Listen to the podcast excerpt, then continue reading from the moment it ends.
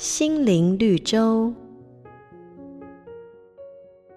一天，老师带着一群学生溯溪，他们一路从溪流的下游走到上游。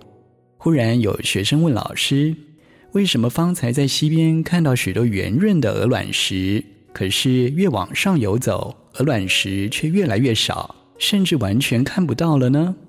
老师说：“你们方才看到的那些鹅卵石，起初呢，也是一颗颗有棱有角的石头。”它们和泥沙碎石一同从上游顺流而下，途中相互碰撞摩擦，不规则的棱角逐渐的消磨，才形成了如今外形椭圆的鹅卵石。所以在上游，你们只能够见到这些未经琢磨的石头啊。俗话说：“刀要石磨，人要识磨。刀不磨不利。”人呢，则是不磨不精，所以圣经上说：“你们落在百般试炼中，都要以为大喜乐，因为只有经过磨练的生命，才能显出可贵与美好。”